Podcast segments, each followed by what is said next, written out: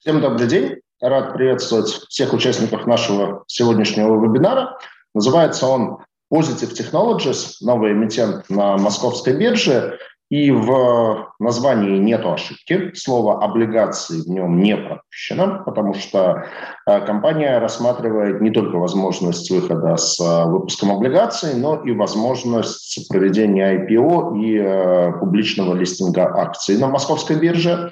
А, строго говоря, как эмитент облигаций компания на рынке уже представлена. Компания в прошлом году в июле разместила дебютный облигационный займ – относительно небольшой по объему и без рейтинга на 500 миллионов рублей.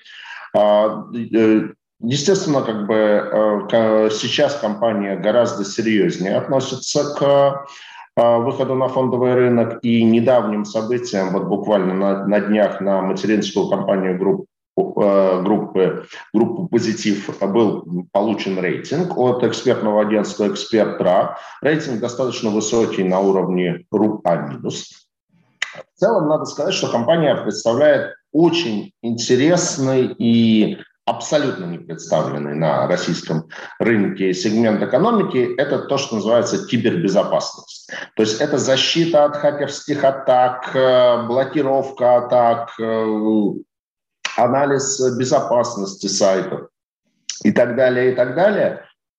И, естественно, ну, у нас постоянно повестка дня сейчас определяется крайней мере, время от времени сообщениями о каких-то крупных э, атаках, там, то на нефтепроводы, то еще на что-то. И, естественно, для всех крупных компаний, и не только крупных, э, э, подобные услуги становятся вот очень-очень востребованными. Поэтому бы, не удивляемся, что из э, рейтинга «Эксперт 400» 80% участников рейтинга – это клиенты компании Positive Technologies, но и э, клиенты в более чем 30 странах у компании есть. Поэтому думаю, что со всех точек зрения компания очень интересна, и как потенциальный эмитент облигаций в силу достаточно высокого рейтинга, и как потенциальный эмитент акций в силу того, что это абсолютно новый, не представленный на рынке сегмент IT-отрасли э, в частности и экономики в целом, Обо всем этом будем говорить. С, э, с нами будет сегодня на связи Максим Пустовой, операционный директор группы «Позитив». Максим, рад вас приветствовать. Добрый день, Сергей. Э, всем привет нашим зрителям. А мы в этот раз а, немножко отойдем от нашего традиционного формата, когда мы начинаем с презентации компании и сразу перейдем к вопросам и ответам. Как обычно, есть предзаготовленные вопросы у меня, и я призываю наших участников э, задавать э, вопросы Максиму. Постараемся на все из них, ну, по крайней мере, на самые интересные ответить. Давайте начнем вообще с э, какой-то, не знаю, структуры вашей группы, потому что есть определенный диссонанс, как сказать, а, эмитентом облигаций, вот, которые сейчас выпущены и торгуются, является компания Positive Technologies – при этом а материнской по отношению к ней является группа позитив, ну то есть там стопроцентное владение. И а, вот рейтинг недавно полученный был уже получен именно на группу позитив, и МСФО отчетность тоже опубликована вот по а, группе позитив. То есть а, правильно ли я понимаю, что именно вот эта группа позитив является центрообразующим как бы э, центром холдинга, и от ее имени дальше будете и заимствовать, и от ее имени выпускать акции. А, кто в данный момент бенефициары компании тоже, ну, на Сибанде это есть, можно как бы посмотреть, но а, хотя, хотелось бы как бы от вас услышать. И такой вопрос, что многие IT-компании, они и все-таки идут тем путем, что они корпоративный центр выносят за периметр России, то есть даже компании, там, чей преимущественный рынок – это Россия, ну, там, чтобы далеко не ходить за примером Яндекс, у него все равно как бы корпоративный центр вынесен за периметр России, и на московской бирже, например, обращаются не акции Яндекса, а депозитарные расписки на, на акции Яндекса. Почему вы решили как бы, проявить патриотизм и из России корпоративный центр не выносить? Понятно, да, достаточно емкий вопрос, но давайте я по очереди постараюсь ответить. А, действительно, группа «Позитив» и именно эта а, компания холдинговая планирует в будущем, планирует выйти на биржу. А, сразу скажу, что биржу мы пока не озвучиваем. Это одна из российских бирж, и это важно, поскольку в плане как бы, ограничений и всех лучших практик до момента, пока вопрос окончательно не решен, мы не вправе разглашать, что это за биржа. Важно. Да, бирж сейчас в России две. Мы знаем, что кроме московской есть еще так называемая Санкт-Петербургская биржа. Она, правда, тоже в Москве, но названием она да. отличается. Да. Поэтому пусть останется небольшая интрига. Действительно, мы пока у а, биржи, на которой мы планируем а, выходить именно группой Positive, э, не упоминаем. А, но скоро это станет известно. Что касается структуры, действительно группа Positive – это холдинговая компания, а, которая не ведет ну, фактически никакой экономической деятельности и создана для того, чтобы собрать действительно а, все компании группы и консолидировать на уровне холдинговой компании, ну, собственно, прибыль, впоследствии дивиденды, как основной компании, ну, охватывающие все экономические там, субъекты действующей компании группы. А в группу Positive входит несколько дочерних компаний, собственно, операционных, тех самых, которые являются основным активом. Компании, которые а, производят и выпускают а, программное обеспечение, связанное с кибербезопасностью, компании, которая оказывает услуги и консалтинг в области кибербезопасности. И есть у нас еще компания, которая находится в Казахстане. Создали мы ее э, несколько лет назад для того, чтобы э, в этой географии быть представлен более э, серьезно, потому что так же, как в России, допустим, работа, допустим, с рядом клиентов, заказчиков, возможно, ну, полноценная в нужном объеме, только если вы имеете юридическое лицо, в данном случае в Казахстане. А Почему мы решили не инкорпорироваться за границей? И действительно, ну, постольку, поскольку на сегодняшний день а, основная часть нашего бизнеса, нашей выручки, наши клиенты, более 97% находятся а, в России, и здесь наш, что называется, домашний рынок.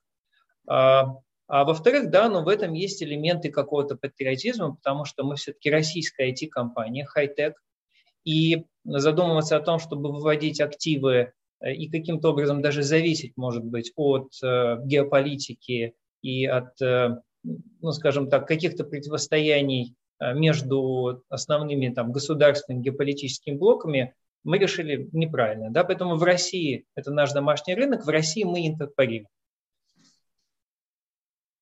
Спасибо. А, давайте про рынок услуг кибербезопасности поговорим. А какими темпами он растет, насколько он активно развивается. Если возможно как-то вот сравнить, ну, там, мы, с одной стороны, мы все привыкли к тому, что Россия, она где-то там ну, немножко на задворках э, цивилизации по основным направлениям. Но вот э, в последнее время мы вдруг обнаружили, что там по тем же финансовым технологиям, там, по банковским технологиям, по там, э, брокерским услугам и так далее, Россия сейчас чуть ли это не впереди планеты всей и как бы, значительно обгоняет ну, Европу так точно, а местами даже и Америку.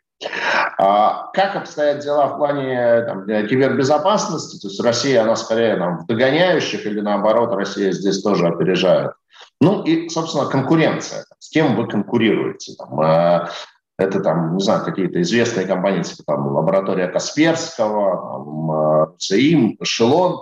Там, или еще кто-то, есть ли конкуренция со стороны иностранных провайдеров подобных услуг и влияет ли там на рынок как-то вот явная политика в области импортозамещения программного обеспечения. Ну и, собственно, там ваша доля вот в среднесрочной перспективе, она будет стабильной или вы ее будете активно наращивать, или там ваша задача ее удержать.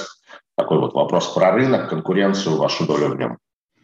Хороший вопрос. Давайте мы посмотрим на а, некую статистику, а, как мы видим рынок кибербезопасности с точки зрения его размера и в международном масштабе, и в российском.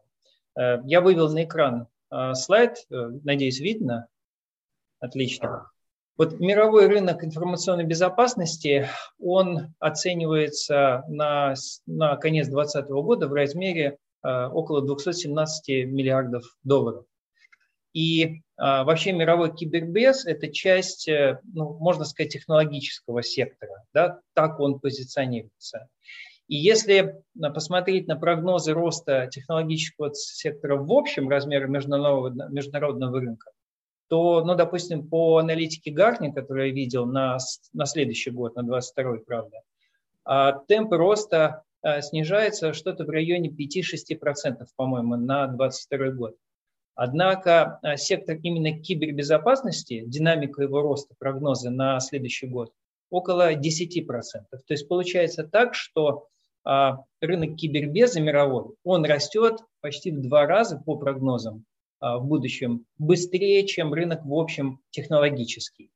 И я здесь привел эту информацию относительно динамики роста. В среднем планируется около 10%. Мировой рынок кибербеза будет расти.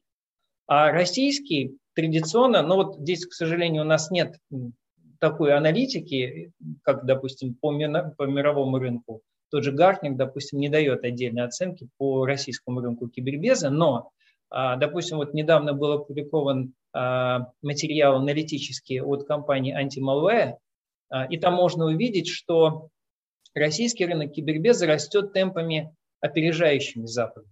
А, в среднем 15-20 даже процентов. Наша внутренняя экспертиза, аналитика, которую мы видим а, прям с рынка, работая с нашими клиентами, э, работая с рынком, мы оцениваем скорее даже, наверное, рост ближе к 20%.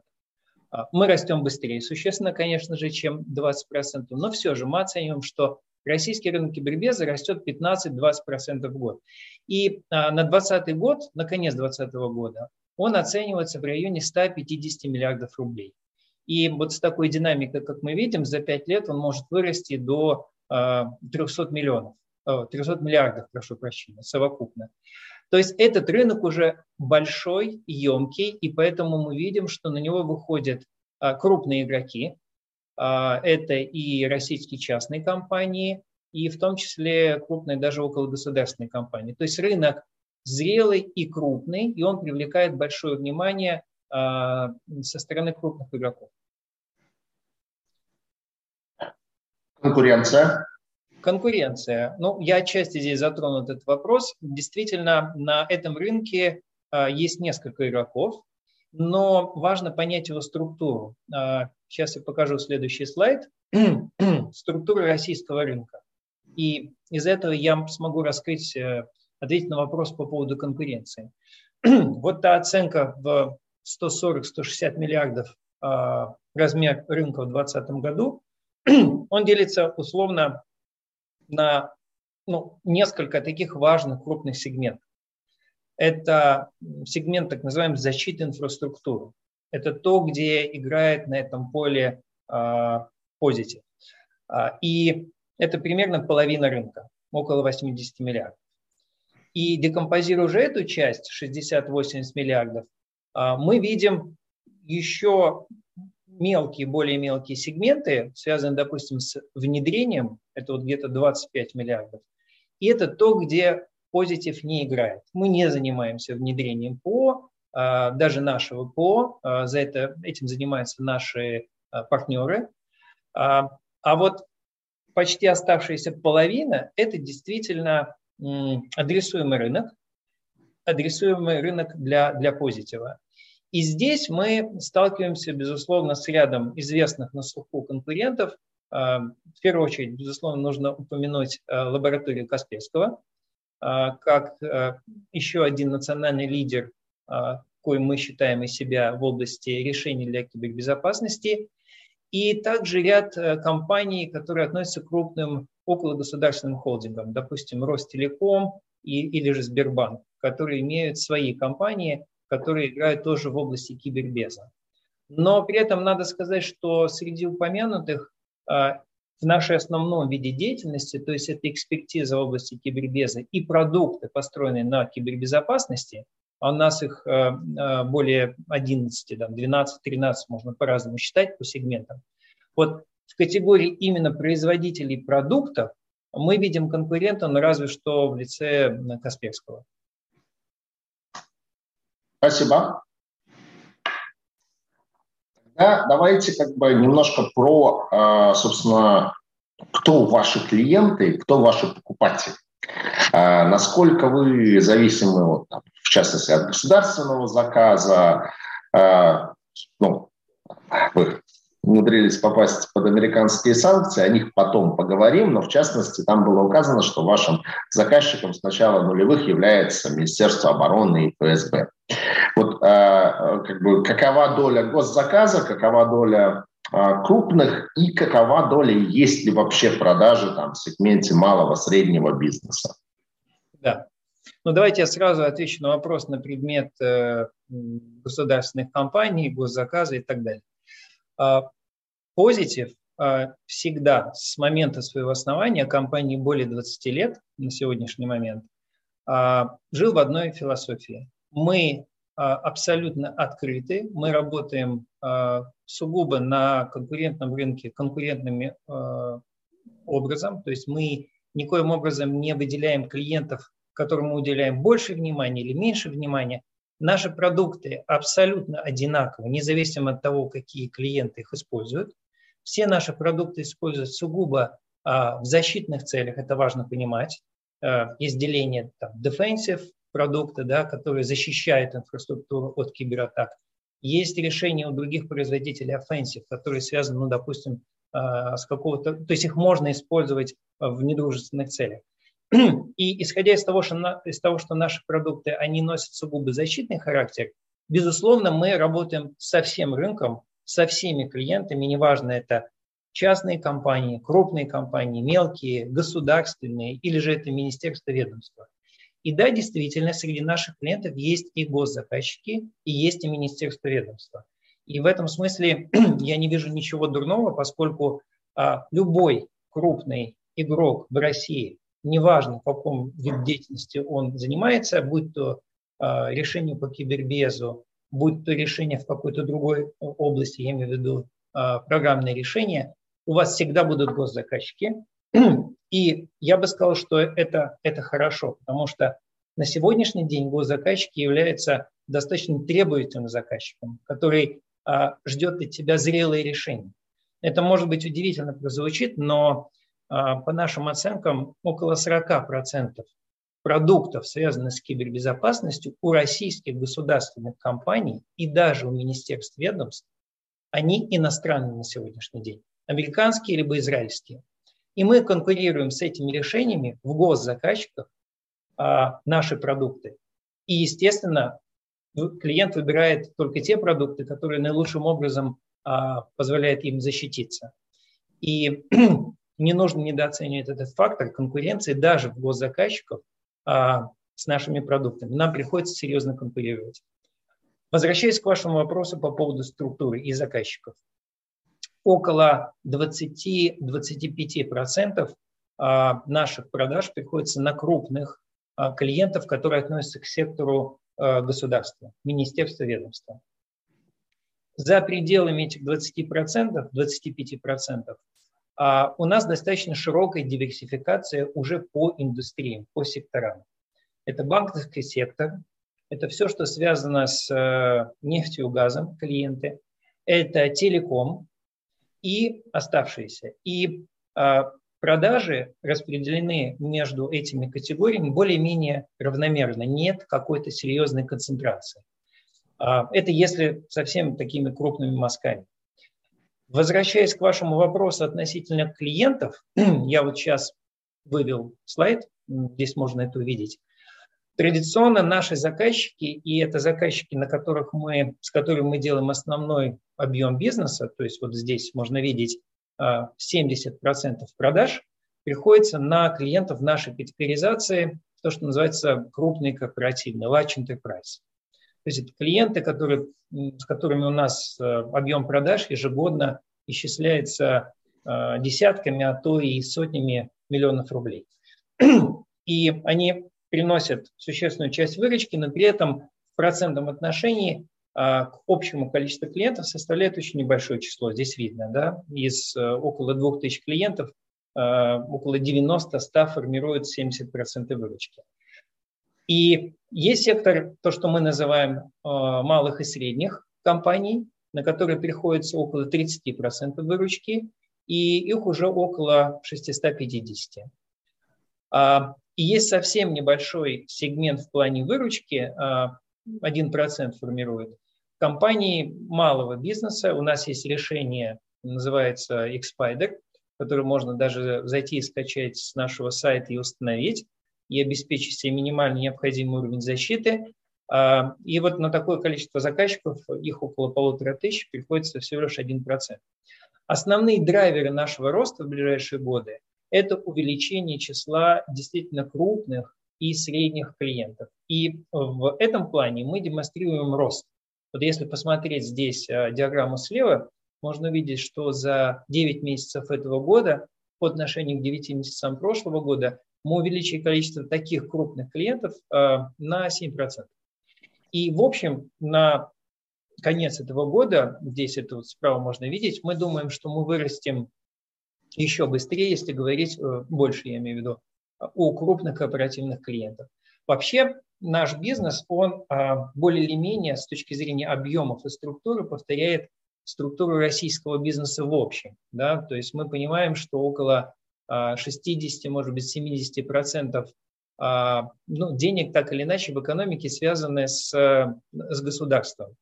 Поэтому игнорировать этот факт и преследовать цель работать только с частными компаниями но мне кажется, для любого крупного российского игрока это, это заблуждение. Вы существенно, умышленно сужаете для себя адресуемый рынок и в конечном итоге проигрываете в конкурентной борьбе. Спасибо, Максим. А вот, а, может быть, адресуясь к предыдущему вопросу, мы начали, и вы отчасти вот сейчас упомянули, что э, долю э, импортного э, программного обеспечения в сфере кибербезопасности? Насколько она значима и насколько вот с э, иностранными э, решениями вы конкурируете? Мы конкурируем со всеми крупными производителями мировыми, э, которые вот связаны с миром кибербеза. И на слуху э, компании вам очень известные, тот же IBM, допустим, или HP производит решения, которые а, ну, составляет конкуренцию в наших определенных нишах продуктов. Да? Когда мы говорим, допустим, о а, одном из ключевых наших продуктов класса CM, а, и когда мы, допустим, говорим о фаерволах и так далее. А Поэтому... Это вот для непосвященных это что?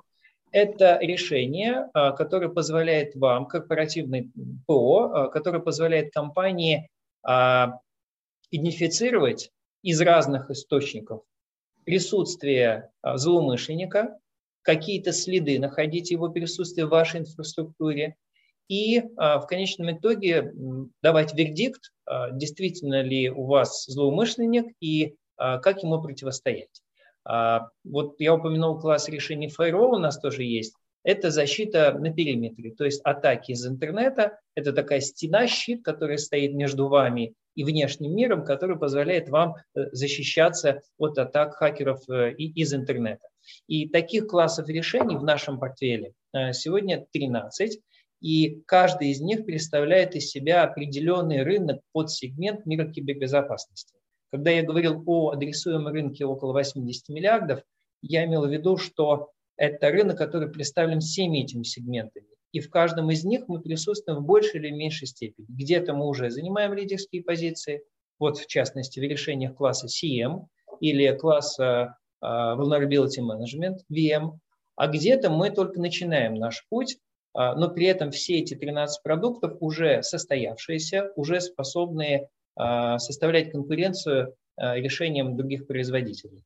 Возвращаясь к вопросу, да, действительно, около 40% рынка занимает сейчас западные решения. Американские, израильские в основном. Китай никак не представлен, это такой мир внутри, а, я имею в виду их решения. Наверное, у них есть, но мы о них ничего не знаем. А, иностранные решения присутствуют... Они слишком хорошо защищены, и о них никто ничего не знает. А, но мы не знаем, насколько они защищены. Известно, что они достаточно успешны в плане различного рода кибератак. По крайней мере, они происходят с их территории. А вот. Что же касается именно решений, да, это все в основном американские и израильские, и российские компании их активно используют. А, надо отдать должное, многие из них достаточно зрелые, и мы в конкурентной борьбе с ними да, не всегда выигрываем. Но год от года доля иностранных решений в российских компаниях снижается. И на то есть ряд причин. Первое, все-таки российские решения в области кибербезопасности, в частности наши от, от Positive, они становятся более зрелыми и конкурентоспособными. У нас в штате более 200 экспертов в области кибербезопасности, людей, которые понимают, как вообще устроен этот мир, какие техники используют хакеры и каким образом привнести знания в продукты для того, чтобы они были эффективны в идентификации э, киберпреступников, хакеров э, и в их устранении, скажем так. То есть российские решения кибербеза становятся более зрелые, и все чаще мы видим, что мы выигрываем в конкурентной борьбе. У нас есть уникальное преимущество. Э, Россия, благо, богата на таланты инженеров и разработчиков, поэтому наши продукты э, конкурентоспособны теперь, если сравнить их с западными. И второй момент, аспект, почему все-таки доля иностранных решений уменьшается, это нельзя забывать.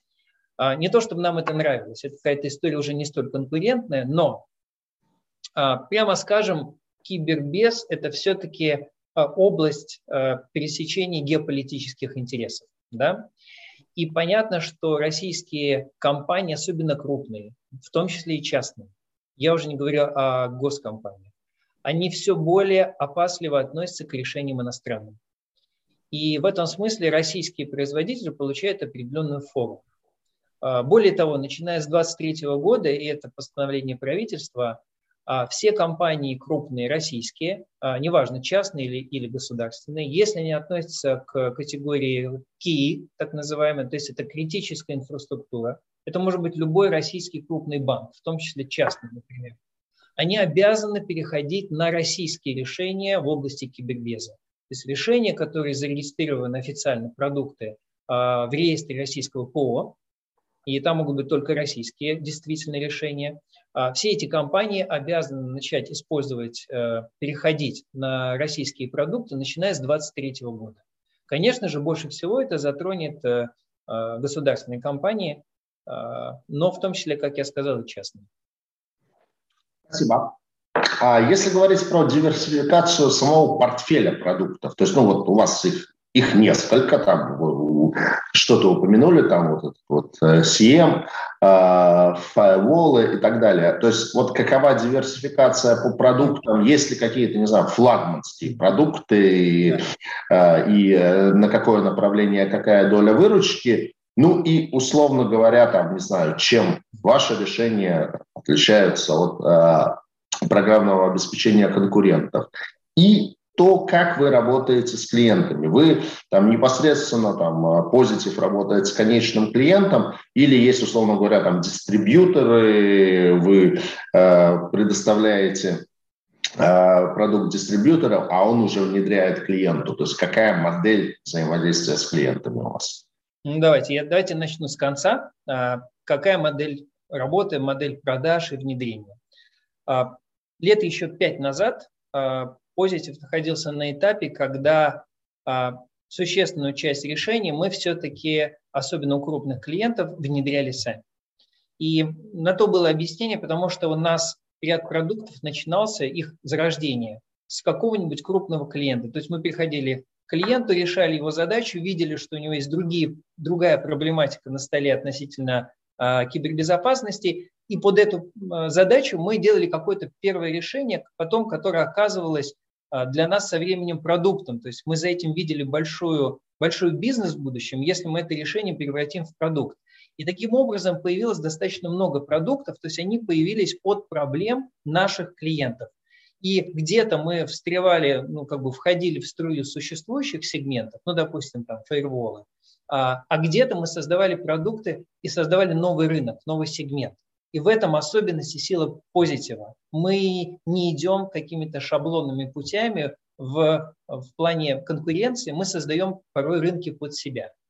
И возвращаясь к вопросу, а, невозможно было масштабироваться, мы это осознали уже пять лет, масштабироваться в продажах, полагаясь сугубо на, свою, а, на своих э, специалистов, своих инженеров, а, которые бы внедряли продукты позитива, потому что это не масштабируемая история. И мы осознали, что нам нужно переходить на другую модель. То есть работать через партнеров и дистрибьюторов.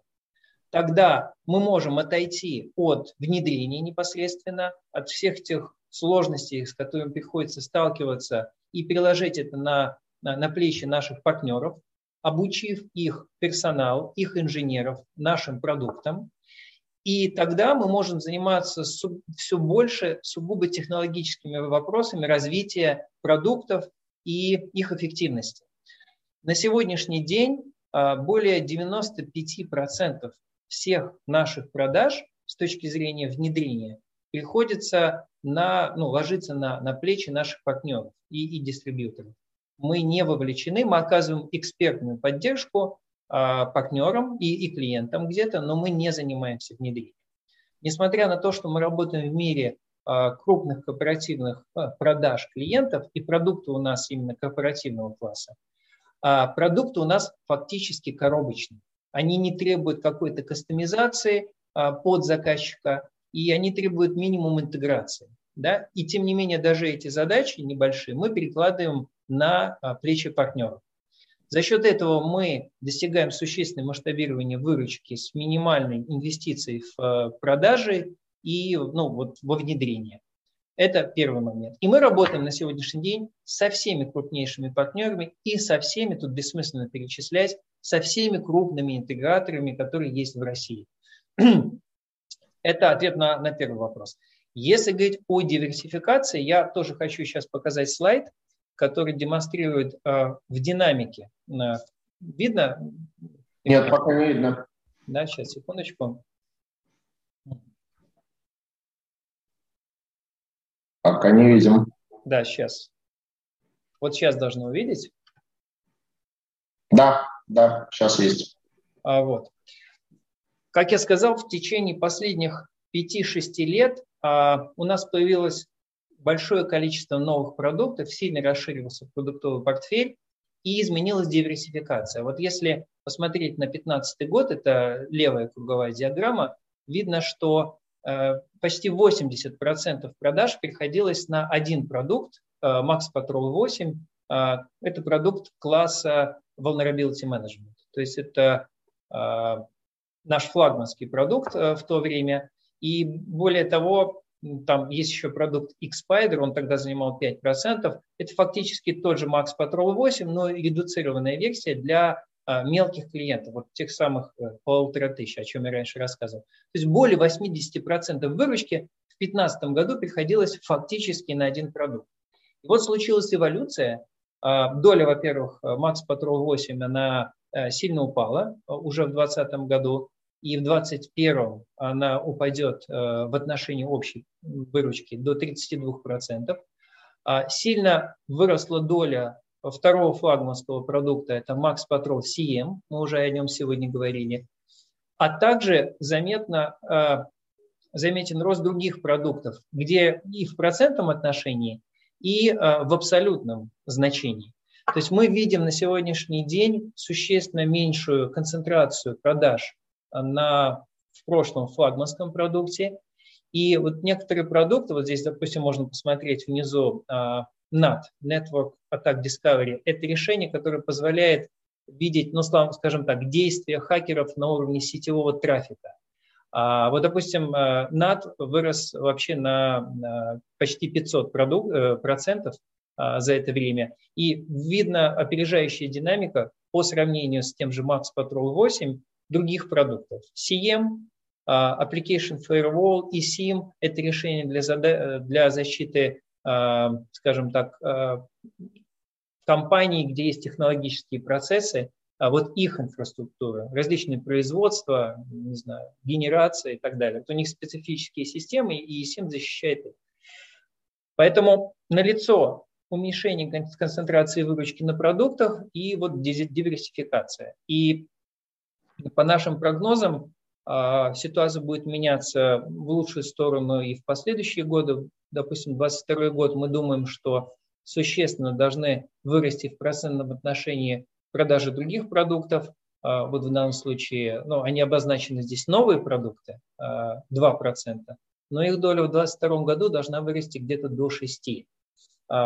Ну, если в двух словах, Вот, вот так я бы ответил на этот вопрос. Спасибо. Ну, то есть такая классическая траектория роста, когда есть сначала один хороший флагманский продукт, а дальше вы стараетесь диверсифицироваться, запускать другие продукты. Другое дело, что у кого-то это удается, у кого-то не очень. Я рад, что у вас это а, удается.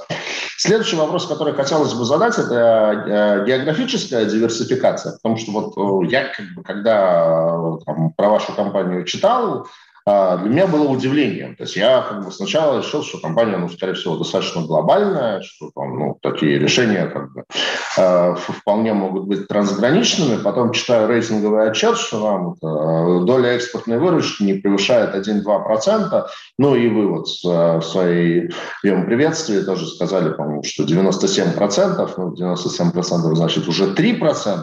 Может быть, экспортная выручка выросла в три раза. Вот. Но все равно, то есть получается, что неважно, там 1, 2 или 3 процента, это, это, это очень мало. И особенно с учетом того, что у вас есть офис в Казахстане, я не исключаю, что эти там 2-3 процента, они в основном на Казахстан и приходятся. Вот, условно говоря, почему так? То есть, ну, понятно, вот вы совершенно правильно сказали вещь, что этот рынок, он в том числе чувствителен к геополитике. Поэтому понятно, что никакое русское решение в области кибербеза в Штаты не пустят, я думаю, там никогда, прямо вот совсем никогда, в Европу просто никогда, в Китай не пустят вообще никого, кроме китайцев но все равно есть там, не знаю, Южная Америка, есть там Африка, есть там какая-нибудь Индия, Юго-Восточная Азия, где им, в принципе-то, что русское решение, что американское, что израильское, э, все едино, там они будут выбирать по цене и по качеству. Почему тогда вот, вот такая маленькая доля экспорта? Да, вы очень хорошие вопросы задали, и я прям поделюсь нашим мнением и по поводу в каких странах российские решения кибербеза могут быть успешными. А, но все-таки, возвращаясь к вопросу, да, действительно, доля выручки, которая приходится не на Россию, не на Казахстан и условно страны СНГ, она пока пренебрежимо мала. При этом по количеству клиентов, которые вне России, и, может быть, это прозвучит удивительно, у нас клиенты есть и в Европе, во всех странах, э, и в Африке, и в Южной Америке, и в Азии, и в заливе. И таких клиентов э, десятки, но действительно на сегодняшний день они составляют несущественную, вот на уровне этих процентов, выручку. Ответ на этот вопрос, почему так, э, он, ну, нужно признать, э, очень прост. Мы настолько в последние годы, я имею в виду позитив, борется с ростом, с проблемами роста бизнеса в России. Бизнес растет в среднем на 40% в год. В прошлом году, в 2020, мы по МСФО выросли на 60%. В общем, у нас а, достаточно много ресурсов уходит в последние годы, чтобы расти на российском рынке и пользоваться теми возможностями роста, которые предоставляет этот рынок. Вот с точки зрения, я бы сказал так, возможностей нашего менеджмента и фокуса, а, который мы должны были держать, его хватало в существенной степени на, на Россию и принадлежащие, ну, скажем так, близкие рынки. При этом мы а, понимаем, что мы делаем конкурентные решения, то есть вот у нас есть продажи, как я сказал, в десятках стран, а, нам важно понимать, что происходит на международном рынке, и во многом наши амбиции в будущем, начиная с 2022-2023 года, они лежат, как это ни странно, не только в области продолжения роста вот такого быстрого в России, но и в других странах. И здесь, возвращаясь к вашему предположению, что есть Америка, и там российские решения кибербеза а, имеют мало шансов на, а, на успех, это абсолютно верно. И так случилось, что у нас, вот исторически, мы ничего не делали, но у нас действительно не было ни одного клиента за все эти годы э, из Америки, который бы их купил. Да? И, ну, видимо, за этим что-то есть. Но у нас есть клиенты по всему миру, и если говорить о как бы, геополитических таких территориях крупных, где российский кибербез может состояться, вы абсолютно правы. А, частично, но ограничено в Европе, совсем нет в Китае. И вот весь оставшийся мир – это действительно область возможностей роста. У нас есть клиенты, допустим, в, в заливе, а, которые внедрили у себя все решения кибербеза американские, все израильские и все российские. Вот у них есть все. Они никому не доверяют, они пользуются всеми решениями. И так вот сейчас устроен мир, что действительно есть три вот таких геополитических там, зоны. Америка с какой-то зоной влияния, сферой на часть Европы, Китай и весь оставшийся мир, в который входит и Россия. И мы видим для себя весь этот рынок как рынок нашего развития в будущем. И здесь элемент конкуренции существенный, он в чем? А, смотрите, решения в области, ну вот корпоративные решения кибербеза, а, они ведь требуют ну вот комплексного какого-то подхода. А, вы как, ну вот я как частное лицо или вы, вы что можете сделать, чтобы себя защитить? Вы установите антивирус. И в общем, ну, более-менее можно считать, что вы свою проблему решили на уровне своего персонального. Не будем говорить на сегодняшний день, это так или нет, вы решили или нет. Но есть в сознании обывателя, что защита отдельно взятого человека физического лица а, решается кибербез защиты через установку антивируса. Ну и соблюдение какой-то гигиены. Да? Пароли нигде на стикерах не клеим на экране, а, никому о них не рассказываем и так далее. Когда мы говорим о мире корпоративном, а, нет единого решения. Вы должны, чтобы защититься, вы должны внедрить комплекс решений. Это должны быть и решения класса CM, Firewall, там, песочницы так называемые, анализатор трафика и так далее вот этих решений, условно, около 20, которые вы должны внедрить, чтобы комплексно защититься. И выходить на рынок, на международный рынок с одним продуктом, пусть он даже будет самый лучший в своем классе, ну, допустим, Vulnerability Management, Max Patrol 8 у нас. А это заранее предречен вам там неуспех, да, фиаско.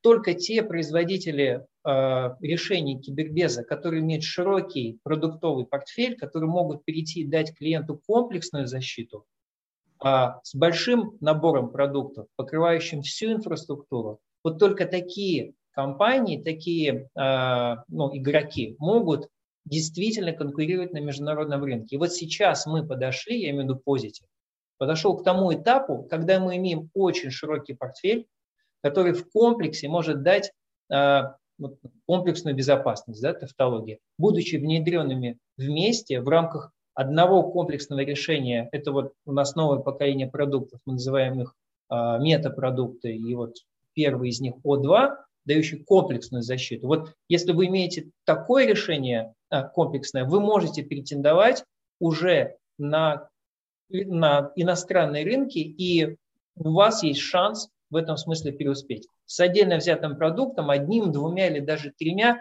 вы не игрок для международного масштаба. Спасибо. Интересно, Надя.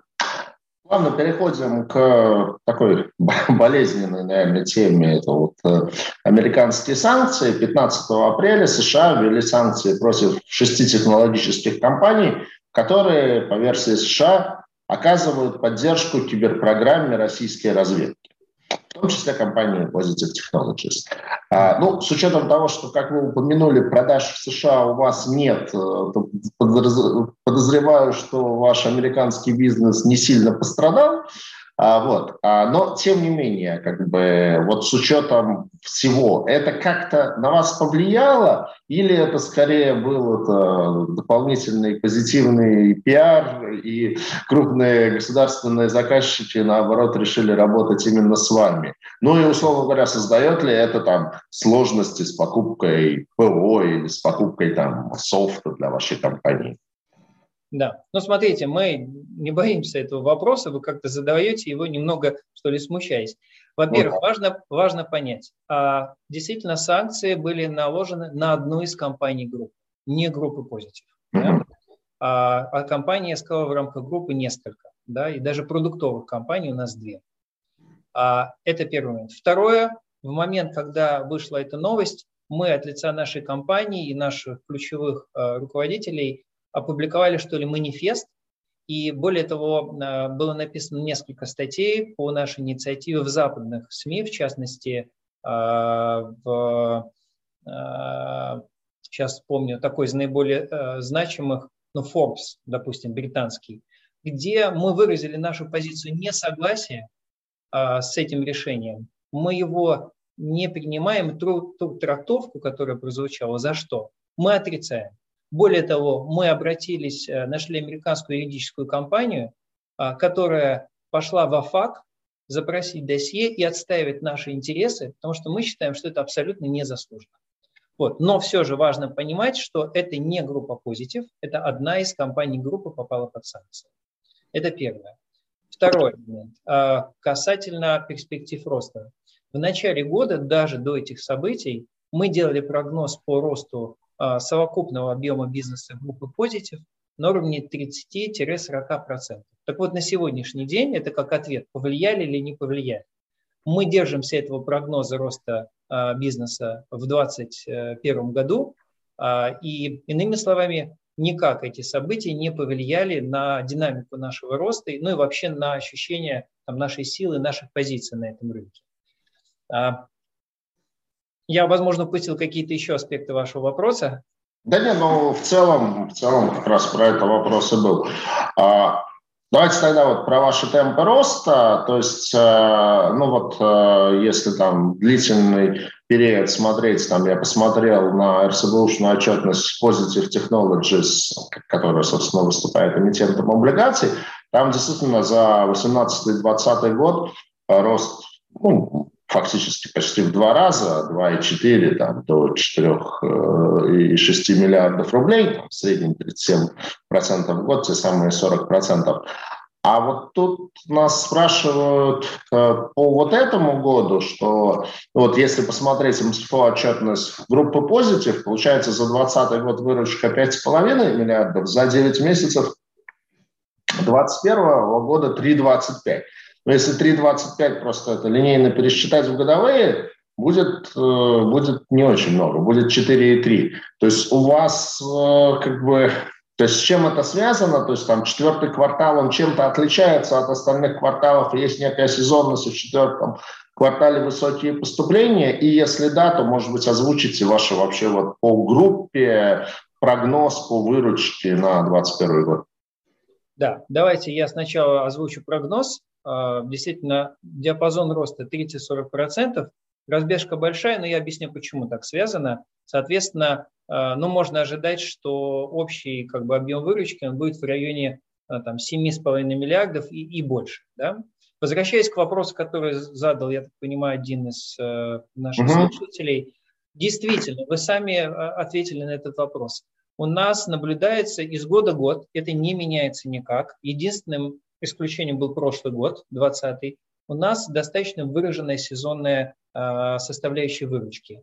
И практически каждый год, кроме 2020, на последний квартал, на четвертый квартал каждого года приходится около 40% выручки. Да? Поэтому действительно дождитесь результатов года, дождитесь результатов четвертого квартала, и вы увидите действительно ту самую динамику, погоду, о которой мы говорим. Почему это сезонность? С чем это связано? А связано это с тем, что наш рынок наших клиентов, наши клиенты крупный корпоративный бизнес. И если и неважно, это частная компания крупная или окологосударственная, у нее траектория затрат по году, она очень неравномерна.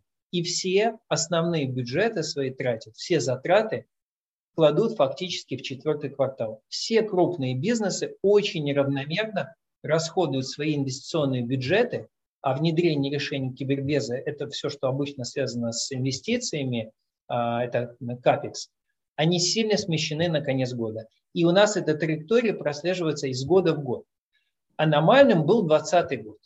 Аномальным был в том плане, что в 2020 году а, во втором квартале случилась самая такая а, черный лебедь, связанный с ковидом, компании побежали тратить резко средства во втором квартале на киберзащиту, потому что все э, сели на удаленку со своими компьютерами, незащищенными, частными, как правило, собственными, подключались в корпоративную сеть удаленно и были э, точкой уязвимости и, и атаки потенциально. Очень легко, ну, простой жертвой для хакеров. Поэтому компании, э, корпоративный бизнес побежал быстро инвестировать в кибербезопасность. Поэтому в 2020 году это вот год исключительный. Второй квартал для нас был непропорционально успешным с точки зрения динамики роста. если сравнивать со всеми предыдущими годами. 2021 год абсолютно традиционный в плане распределения выручки. 40% придется на четвертый квартал, 30-40%. Но э, если вот за 9 месяцев 3.25 миллиарда, то даже если 40% годовой придется на четвертый квартал, там 7,5 не получится. То есть даже, наверное, больше получается. Больше. Чем... Поэтому я и говорю, что прогноз роста 30-40%. Да. Окей. Окей. А, ну, посмотрим, как, когда ваша отчетность выйдет по итогам года. А, с этого года для IT-компаний произошли определенные улучшения в налоговом законодательстве, то есть э, там, нулевая ставка НДС, э, ставка по налогу на прибыль ниже в 7 раз, э, уменьшились существенно отчисления в плане страховых взносов. На вас это повлияло? То есть вы попадаете под вот это вот определение IT-компании? Потому что, опять-таки, если смотреть на вашу отчетность, там это незаметно что, что это оказало влияние? Смотрите, не только там, не просто на нас это повлияло, в основном только на нас это и повлияло. Если посмотреть а, на более детально, что стоит за этим а, так называемым налоговым маневром для IT-компаний, можно заметить, что далеко не все эти компании попадают под этот налоговый маневр, а попадают только те компании, которые ведут в основном свой бизнес, то есть у которых не менее 90% выручки приходится на продажи продуктов, которые они создают. Так вот, таких IT-компаний, у которых основная выручка связана с продажей продуктов, а не услуг, неважно даже, это кибербезопасность или, или я не знаю, любая другая сфера, таких компаний айтишных в России очень мало. В основном российские айтишные компании – это около сервисные, да? или же это classified бизнес, который точно не подходит под э, налоговый маневр. Эти компании не являются бенефициарами этой истории. А вот мы являемся, и таких компаний очень мало в России. Действительно, когда произошел этот налоговый маневр, э, эта инициатива государственная законодательная произошла налоговая, э, наш основатель, основной акционер Юрий Максимов вообще выступал от лица индустрии и там, по-моему, в «Коммерсанте» он давал свое мнение и был крайне доволен, считает, что для всей индустрии, связанной именно вот с продуктовым а, там, бизнесом, да, айтишным, а, не только кибербез, это очень хороший импульс к развитию, и мы, безусловно, бенефициары, мы, я имею в виду группа позитив в данном случае. Если говорить о том, как это повлияло на экономику этого года, я уже описывал, что наши, наша выручка носит достаточно сезонный характер – а затраты наши, они более-менее постоянные. Более 80%, около 80% затрат, а, они связаны с персоналом, и а, они более-менее равномерны. В этом году мы а, инвестировали еще в ряд инициатив, допустим, вот то, что я описывал, запуск метапродуктов, класса метапродуктов О2. Мы, что ж греха таить, готовились к выходу на биржу. Соответственно, это принесло дополнительные затраты, связанные с э, работами с банками, с юридическими консультантами, э, с э, налоговыми консультантами. Поэтому в первом полугодии и в середине года наши затраты в отношении процентам к выручке, они выросли по сравнению с прошлым годом. Но ближе к концу года, я возвращаюсь к тому, о чем я говорил, за счет существенного роста выручки, наверное, ближе к диапазону там, не 30, а 40, а по году наши показатели финансовые макро улучшатся.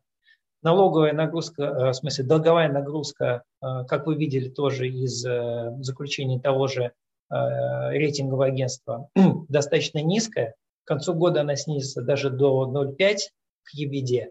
И ну, вы увидите, наши инвесторы увидят, что с точки зрения маржинальности бизнеса, то есть EBITDA margin и net profit margin, мы вернемся к показателям а, даже более высоким, чем за 2020 год. Ну, то есть, потому что вот за 9 месяцев, просто если сопоставить, э, у, а, или 9 месяцев прошлого года были нетипичны, потому что там э, и нельзя сравнивать, что из-за разной сезонности, да? Совершенно верно. На второй квартал в прошлом году с точки зрения общего процента выручки годовой, угу пришлось аномально большая часть. То есть обычно это не более 20%, а там пришлось 40%. Да? Из-за этого сравнение этого года поквартальное в начале года, там первый, второй квартал, третий даже, а, оно дает искаженную картинку. Понятно. из-за аномальности 2020 года, да.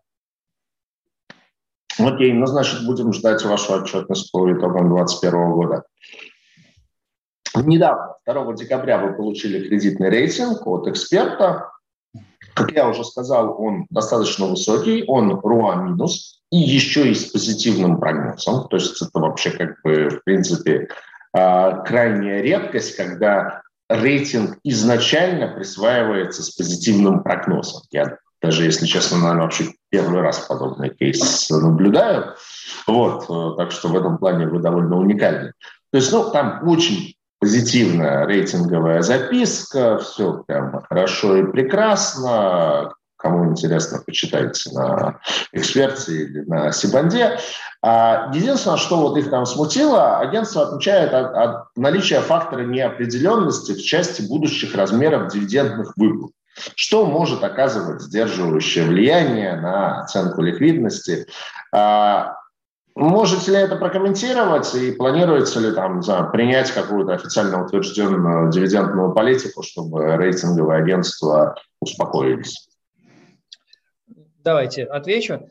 Сразу скажу относительно рейтинга. А, в прошлом году, в августе прошлого года, действительно одна из компаний, собственно, Positive Technologies, выпустила дебютный, а, сделала дебютный выпуск облигаций. И в тот момент единственная причина, зачем мы это делали, это не для того, чтобы привлечь э, кредитные средства на развитие, потому что из общего заявленного проспекта на 3 миллиарда мы выпустили на 500 миллионов всего лишь да, облигаций. Целью было рассказать о себе, дать знать широкому кругу частных инвесторов, частных, потому что это ВДО облигации были, да, то есть в основном, кроме частных инвесторов, их никто не мог покупать. О том, что есть такая компания, а, а, Positive, о том, что она может быть качественным заемщиком, о том, чтобы она узнала более, ну, достаточно широкая общественность частных инвесторов. И в тот момент мы пообещали, да, это сектор ВДО, даже для ВДО, правда, это была достаточно небольшая доходность, которую мы э, покупали. Небольшая. Небольшая, да. То есть компания выходила даже на, на границе того, что обычно э, по купонной доходности для компании с рейтингом. Но мы тогда сказали всем частным инвесторам, верьте в позитив, мы получим кредитный рейтинг, он будет высоким, поэтому сегодня вы покупаете облигацию без рейтинга, но знайте, что у вас в руках окажется облигация с высоким рейтингом. Верьте в нас. И те, кто в нас поверил, инвесторы, а надо сказать, что размещение произошло с переподпиской, и мы всю дорогу торгуемся к, с премией, даже после э, вот этих событий санкционных, и даже сейчас, после общего падения рынка, а все равно бумага всегда э, торговалась премией. И если вы нас верите, мы выполним наше обещание, мы получим рейтинг мы получили рейтинг даже на головную компанию, то есть группу Positive, вообще на весь холдинг, да, и он инвестиционного высокого уровня. А, я не хочу сейчас переводить э, там, примеры, сравнивать, но там, ряд IT-компаний, которые вышли на биржу в этом году, российских, а, очень известных, успешно разместились, а, имеют рейтинг ниже нашего. Да? Соответственно, фактически получение рейтинга это было в исполнении наших обязательств, при том, что каких-то экономических причин э, финансовых получать его у нас не было. Мы не планируем, я предвосхищаю ваш вопрос, mm планируем ли мы в будущем, а. в ближайшем будущем дополнительный там, выпуск облигаций от какой-нибудь компании группы, либо от холдинговой компании. Ответ нет, и причина простая. Позитив достаточно прибыльный. И за счет там, чистой прибыли мы можем а, и обеспечивать наши достаточно дешевые кредиты от ряда государственных банков. А, ставка там, конечно же, существенно ниже, чем ставка, которую мы по купону можем иметь. А, соответственно, нет, не планируем, но как возможность в будущем дать для себя оставляем. Вопрос был Сейчас пытаюсь вспомнить. Про дивидендную политику. Про дивидендную политику. Да, чисто я ответил. Смотрите, группа Positive как публичная компания в ближайшем будущем, а, но мы исповедуем такую философию, что успешная IT-компания должна быть прибыльной. То есть мы сейчас видим большое количество компаний на рынке, особенно на Западе, конечно же, да, которые растут большими темпами, накачивают динамику роста выручки, но они не то, что не имеют чистой прибыли, у них отрицательная ебеда. Это вот, вот, Максим, да, я вот как раз хотел сказать, мне кажется, сейчас вообще в айтишном мире э, показывать прибыль – это такой настолько мовитон, что это, э, вот. Нет, ну я шучу, Сибонс, в общем, по сути, это тоже как бы IT-компания, и как бы э, я тоже, честно говоря, считаю, что компания должна быть прибыльной, но как бы когда ты конкурируешь с другими компаниями, для которых вообще вопрос получения прибыли не стоит, а стоит исключительно вопрос темпов роста, там, очередного раунда финансирования, как бы и повышения valuation выше э, на следующем раунде финансирования, то, в общем, как бы конкурировать довольно сложно. Кстати, позитив прибыльный. Он был прибыльный в прошлом году, он будет прибыльный в этом году. И наша философия в том, что мы не хотим а, генерировать, там, создавать рост выручки, ее нагнетать за счет, ну, условно, инвесторов, которые э, вкладывают деньги, но никакой гарантии возврата этих средств и прибыли не дает. Я не хочу переводить примеры других компаний российских там, или около российских, которые вышли на биржу э, в прошлом году, в этом году, и они убыточные, они обещают быть прибыльными через несколько лет. Вот это не история с позитивом. Поэтому, возвращаясь к вашему вопросу, мы будем платить дивиденды и мы будем платить э, существенную часть чистой прибыли. Я сейчас не хочу там какую-то оферту публично озвучивать. Дивидендная политика в ближайшее время должна будет быть опубликована, как мы станем публичной компанией, будем торговаться на бирже. Ждите следующей недели, вы ее увидите, она будет опубликована. Но мы планируем платить существенную часть чистой прибыли в виде дивидендов. Прямо скажем, наша оценка, э, но это скорее, мне кажется, для российских инвесторов некий психологический комфорт. А, в основном, будучи инвестором в IT-компанию, а, основную выгоду можно получить как инвестору именно с, рост, с роста э, стоимости самой бумаги. Да? Если там, компания растет на десятки процентов в год по выручке, у нее макропоказатели сохраняются здоровыми, то можно ожидать такой же рост самой бумаги, акций в десятки процентов в год. Что вам даст эти, пусть даже 10 или 15 процентов дивидендных доходов? Но это как бы малая часть. Но тем не менее мы понимаем, что российским инвесторам важно знать, что дивиденды будут выплачиваться. И мы это ожидание адресуем. Поэтому мы будем выплачивать дивиденды. Спасибо. А расскажите немножко все-таки про ваш уровень долговой нагрузки. Там она небольшая, вы упомянули, что это по сути там 0,5 EBITDA, но тем не менее, вот какая структура вашего кредитного портфеля, в каких банках, ну, если вы можете сказать, вы кредитуетесь, кроме этого облигационного займа на... Смотрите, этот год мы закончим э, показатель э, debt EBITDA в районе 0,5, 0,5-0,6. Это достаточно низкий показатель. Очень. Да, очень. это очень низкий показатель. 80% а, нашего долга в среднем – это кредиты в крупных государственных банках под достаточно низкий процент. Дюрация этих кредитов от 2 до 5 лет, то есть это все не короткие кредиты, да, а 20% э, э, от общего долга вот этого составляет вот те самые пока 500 э, миллионов облигаций, которые мы выпустили в прошлом году. Вот при этом, ну, я не хочу называть имена банков, просто потому что даже это вопрос, некая конкуренция, да, это крупные государственные банки, которые кредитуют нас под очень простой, низкий процент, при этом без всяких залогов. Это, это важно, поскольку все-таки IT-компания, она не имеет какие-то активы в виде заводов, пароходов и так далее, а, а, это кредитование по очень низкой ставке, при этом без залога. Жен, ну то есть получается общая долговая нагрузка у вас где-то 2,5 миллиарда. А, нет, почему? Ниже. Ниже, есть, да? Да, конечно. Э, ну, в районе 1,2, вот где-то так. Ну, я вот просто смотрю сейчас вот на вашу отчетность. А, а ну вот долгосрочный долг 1,8. И, ну, 2,2. И он, да. и он упадет к концу года, просто нужно понимать. Потому а, что на конец года, конечно, на конец года приходится существенная часть э, выручки. Э, четвертый квартал э, по э, net profit margin очень высокий, то есть там uh-huh. большая чистая прибыль формируется, uh-huh. и часть ее мы э, направляем на погашение долга. Uh-huh. Хорошо. Сказали бы уже, что пока планов по размещению облигаций нет. Давайте про IPO все-таки немножко, вот, что можно сказать. Я понимаю, что там и законодательно есть определенные ограничения, но с другой стороны, все-таки вот мы же не просто так сегодня с вами в эфире про кибер, кибербес поговорить, а в том, чтобы вот те, кто смотрит нас сейчас, те, кто будут смотреть наше видео на нашем YouTube-канале, им интересно с точки зрения того, а не поучаствовать ли в размещении. Вот я, например, как частный инвестор, так вот прямо уже думаю, что от чего же и не поучаствовать.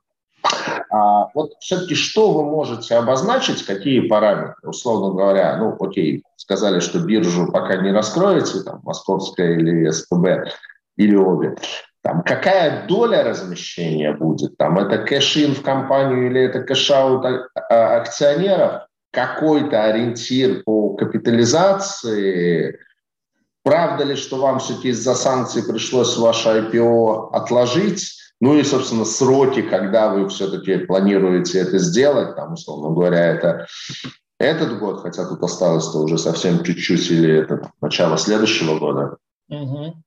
Еще раз, важно понимать, что э, санкции не повлияли и не могли повлиять, поскольку они не относятся к будущему эмитенту, компании, которая пойдет на биржу. Э, Психологически новостной фон все равно как бы санкции же вещь такая. Ударили в одну компанию, а как бы все вокруг напряглись. Я уже отвечал на этот вопрос. А. На, на бизнес прогнозы никак не повлияли. А что касается сроков, вот в начале года мы анонсировали начало 22 года, весна 22 года, как возможная дата выхода на биржу. А, отвечая на вопрос, как это повлияло на сроки, положительно. Мы планируем выйти на биржу до конца этого года. Это, да, это первый момент. Второй. А, компания не собирается привлекать средства, а, поскольку в качестве ну, продавцов, что ли, да, которые там будут продавать свои бумаги, будут выступать а, люди, которые в течение этих 20 лет, 20 лет а, работали в позитиве, вкладывались в его капитализацию. Это текущие сотрудники, бывшие сотрудники, совокупно около полутора тысяч человек, а, которые ну, предоставят возможность а, любому инвестору а, покупать те акции, которые они а, будут продавать. То есть никакого а, кэшина в компанию не будет, компания не привлекает средств. И почему я уже это описывал? Потому что у компании есть ресурс, она достаточно прибыльная, чтобы развиваться самой. Да? Это важный момент. А, соответственно, и нет традиционного IPO. Есть то, что можно назвать прямое размещение. То есть фактически компания выйдет в лице текущего достаточно большого количества акционеров а, и предложит эти акционеры всему рынку возможность покупать там те бумаги, те акции, которые они готовы будут продать. Возвращаясь к вопросу о стоимости капитализации, вот здесь я воздержусь, потому что действительно это будет э, некая там манипуляция влияния на, на рынок. Но я предлагаю посмотреть э, нашим зрителям, э, с какими мультипликаторами, по какой оценке торгуются быстрорастущие технологические компании, а мы попадаем в категорию компаний, которые относятся там, ну, к категории э, ну, роста. То есть это рост выручки в районе 40%, это EBITDA margin э, в районе 40%. Вот посмотрите, как торгуются другие компании кибербеза и какие это мультипликаторы. Глядя на нашу отчетность, вам легко будет сделать вывод по оценке. Спасибо. Ну, Собственно, да, наверное, продолжая э, вопрос, вот мой хороший знакомый Сергей Суверов, э, инвестиционный стратег управляющей компании «Ари Капитал», какое-то читал его интервью, и он пишет, что отрасль кибербезопасности на фоне угрожающего роста числа новостей о хакерских атаках и постоянных киберзломах – это магнит для инвесторов. Вот а, есть ли у вас, ну, понятно, что в России вообще не так много торгуемых IT-компаний, по сути, Яндекс, там, Mail.ru, который сейчас ВК, э, Headhunter, так, ну, в общем, ну. А, в других странах вообще, там, на других биржах есть компании именно вот э, не просто IT-компании, ну, все как бы там, э, вы это один бизнес, там Яндекс, это другой бизнес, Headhunter это абсолютно третий бизнес. Есть ли какие-то именно вот аналоги э, ваши вот, вот в области кибербеза, просто вот назвать несколько имен, конечно, чтобы конечно. зайти и посмотреть, с какими мультипликаторами они торгуются, и, исходя из этого делать вывод относительно того, насколько привлекательны ваши бумаги. Конечно. А, компаний таких много, рынок все-таки достаточно зрелый. Ну, CrowdStrike, наверное, это один из хороших примеров. А, Fortinet, а, Palo Alto, Palantir – это вот компании, у которых с точки зрения решений продуктов, которые они имеют, они местами пересекаются с продуктами, которые есть у, у позитива. Но при этом сказать, что есть полный аналог с такой широтой продуктовой как бы, базы, как, как у позитива, таких компаний крайне мало. Но опять же, там, вспоминая тот же Palo Alto, у Palo Alto широкий продуктовый портфель, но он появлялся за счет приобретений в основном. Это не есть продукты, которые родились органическим путем самой компании. Но, тем не менее, да, у них достаточно широкий портфель. Я думаю, неплохим ориентиром может быть э, нечто среднее между этими упомянутыми компаниями, хотя мы, наверное, больше себя позиционируем как компания ближе, ну, по идее продуктовой, э, по, может быть, динамике даже, там, роста бизнеса, к CrowdStrike. Спасибо. Ну, те, кто будут смотреть наш, э, наше видео в записи, они смогут это зафиксировать название чуть лучше. Вот, в любом случае, думаю, что этих названий достаточно, чтобы их всех поискать на Сибанде или еще где-то и посмотреть, как они торгуются и как это сопоставимо с их отчетностью и, соответственно, какие мультипликаторы. Ну, сразу скажу, что CrowdStrike очень высоко оценивается с точки зрения мультипликаторов, но по-моему, вот в чем мы не хотим себя с ними сравнивать, они убыточные. Вот, э, а в остальном они нам нравятся. Хорошая оговорка.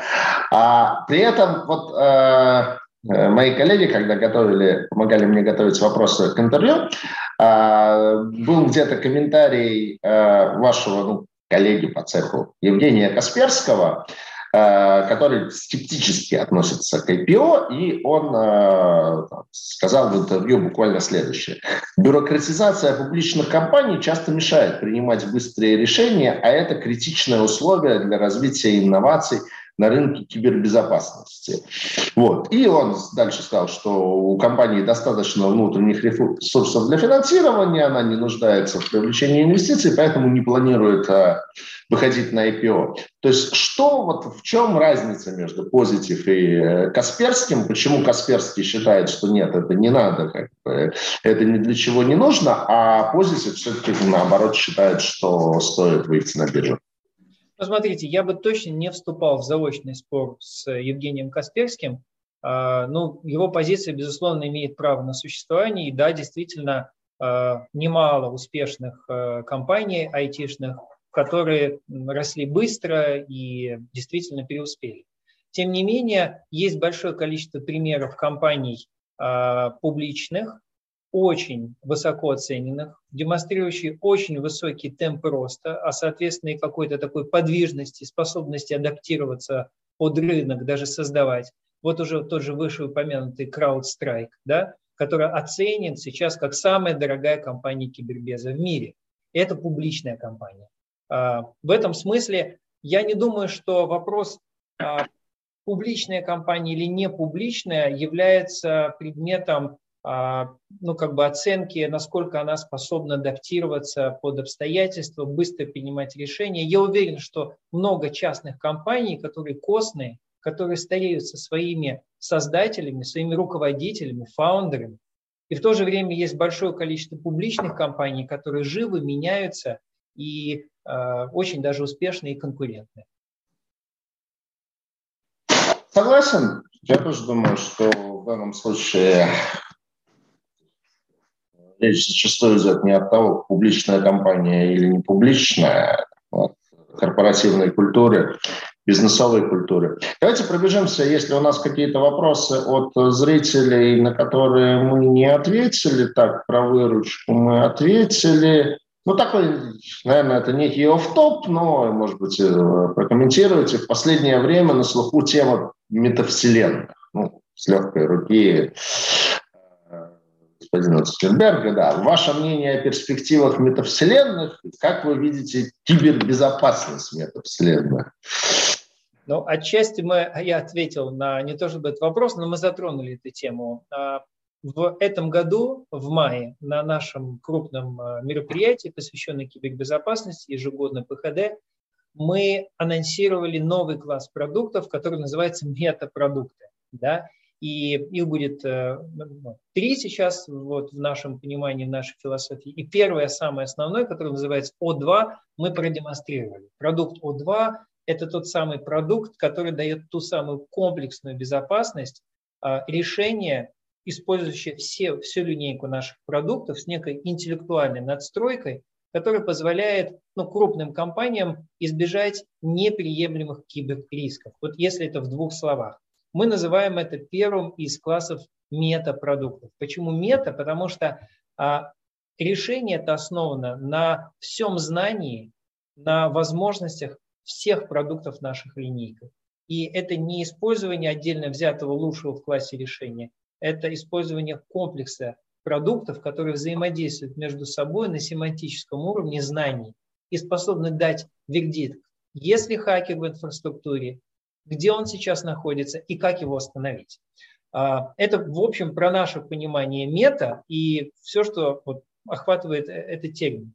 Что касается вот этой постановки метавселенных, э, то, что сейчас э, куда двинулся там Facebook и Марк, я не могу честно прокомментировать. У меня есть мнение, но он достаточно объемное. Я бы сказал, что компания ищет, в данном случае там, Facebook, ищет новые рынки, пытается отчасти избавиться от достаточно тяжелого уже наследия, как социальной сети. А, Facebook стал заложником, прямо скажем, большой политики, и ну, им нужно выходить из этой истории. И будь это метавселенная или еще какая-то новая вселенная, это вопрос, мне кажется, для Facebook выживания, по большому счету. Спасибо. Так, спрашивают про отчетность, консолидированную отчетность МСФО. Ну, на Сибонс она есть. Я не знаю, мои коллеги откуда взяли. На вашем сайте есть она? Она есть на e-disclosure. Мы выковали ее через интерфакс. И на днях, в начале следующей недели, вот уже в контексте а, того, о чем мы говорили, нашего планируемого размещения на бирже, а, мы опубликуем это на сайте, на сайте группы Positive там можно будет также увидеть эту отчетность. Спасибо. Так, э, еще один вопрос. В 2020 году у вас произошел очень резкий скачок прибыли, а в остальные годы прибыль даже снижалась. Чем это обусловлено, помимо роста спроса на кибербезопасность на фоне пандемии? Это обусловлено двумя вещами. Да, первое уже упомянуто. Действительно, с момента пандемии инвестиции компаний а, в кибербезопасность резко начинают расти. И в этом году этот тренд продолжается. А, фактически, мне кажется, мы преодолели какой-то важный рубеж, когда крупные заказчики осознали, что их развитие, вот вся эта диджитализация, которая происходит, невозможно без существенно более высоких инвестиций в кибербез. Кибербез вообще бенефициар всего сейчас. И в общем диджитализации, и, к сожалению, пандемии, а, и геополитического противостояния, вот быть в компании кибербеза – это оказаться в правильное время, в правильном месте. Но, возвращаясь ко второму фактору, а, как я уже упоминал, еще 3-4 года назад наш продуктовый портфель был достаточно узок. Мы инвестировали вплоть до 2020 года достаточно много в наши технологии. И за эти годы эти инвестиции привели к тому, что появилось более десятка продуктов, которые уже состоялись, и теперь можно масштабировать э, этот бизнес. А вот до 2020 года мы достаточно большие инвестиции э, капекс в разработку продуктов э, производили. И это ответ на вопрос, почему чистая прибыль так резко возросла, возросла в 2020. Это и фактор того, что все эти продукты уже вышли на, скажем так, производственную мощность, а, можно масштабировать резко их э, объем продаж при небольших инвестициях в разработку. И да, фактор пандемии. Угу. Спасибо. А, так, ну вот мои коллеги меня попросили показать э, саму акцию э, Страйк, э, CrowdStrike. Сейчас я ее покажу, чтобы подсветить чуть лучше, о чем идет речь. Так, всегда Да, вот, э, собственно, на Сибонс страничка акции вот этой бумаги CrowdStrike, я так понимаю, про, про нее, да, речь идет? Да, да. да. Вот. Ну, кстати, что интересно, я посмотрел, за год-то у них так себе динамика. В общем, не, не сказать, что, может быть, за три года более какая-то лучше Ну, за три года, да, конечно, как бы э, повпечатлительнее динамика. Но капитализация компании действительно впечатляет. 42 миллиарда долларов, при том, что компания убыточна. Вот. Э, так что, ну, кому интересно, поподробнее на Вы бы хотели иметь такую капитализацию в 42 миллиарда долларов. Я не знать, нужно для, для этого стать убыточным? Я надеюсь, нет. Вот. Но капитализация действительно очень высокая. Да, ну вот на Сибанде есть отчетность, действительно можно посмотреть, что компания убыточна. Вот. Ну, остальные компании тоже при желании можно найти. Еще один вопрос к нам прилетел. Э, э, про инцидент с Ильей Сачковым. А, ну, это, я так понимаю, как раз тоже основатель одной из компаний в области, ну, не совсем кибербеза, но близко к этому, и там возбуждено уголовное дело о а, утечке гостайны. Как вы оцениваете влияние регуляторики на бизнес и будущие показатели? Ну, смотрите, регуляторика, если именно о ней говорить, она играет прямо сейчас, скажем, на руку компаниям российским, которые работают в области кибербезопасности. Я уже упоминал, что с 2023 года все компании, которые относятся к категории критической инфраструктуры, это очень большое количество российских компаний, частных и государственных, они должны будут использовать решения российские в области кибербеза. Начиная с 2023 года они обязаны на них начать переходить. И в этом смысле регуляторика как раз позволяет. Э, компаниям там, растить бизнесы, и перспективы, наоборот, они как бы очень радужны. Что касается инцидента с Ильей, к сожалению, мы также, э, хотя, в общем, компания нам известная, э, группа IB, мы также находимся в неведении, а что произошло. Процесс проходит в закрытом режиме, мы очень внимательно наблюдаем, нам важно самим понять, а что же произошло, но, к сожалению, никаким инсайдом, даже если бы хотели, поделиться не можем, мы не понимаем, да, что произошло. Надеюсь, э, ну, власти впоследствии все-таки раскроют, э, что же там за сценой было. Важно понимать, что а, бизнес все-таки группа IB больше связан с расследованиями, так называемая форензика, а не с продуктовым бизнесом. Наш же основной бизнес э, – это именно разработка продуктов и консалтинг в области кибербезопасности. Но в основном это продукт, это более 80% выручки.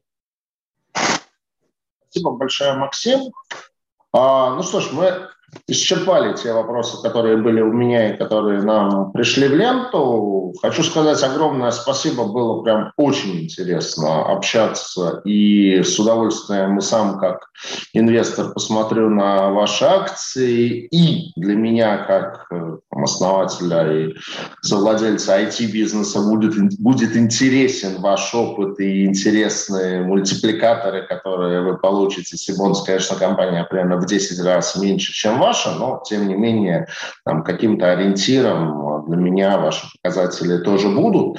Поэтому желаю вам удачи в вашем проекте по выводу ваших акций на бирже, ну, с учетом того, что момент сейчас не самый простой, там и ставки растут, и фондовый рынок у нас в последние дни что-то так активненько падает.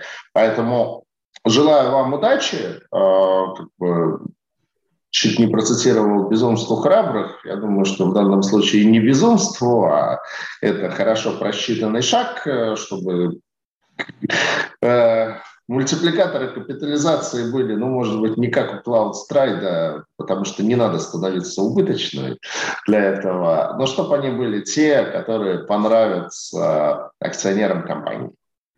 Спасибо большое за э, участие в нашем эфире. Спасибо за эту возможность, спасибо за вопросы, да, и оставайтесь э, в информационном поле. Новости о группе Positive в ближайшем времени э, относительно нашего выхода, они, они поступят. Спасибо. До новых встреч. До свидания.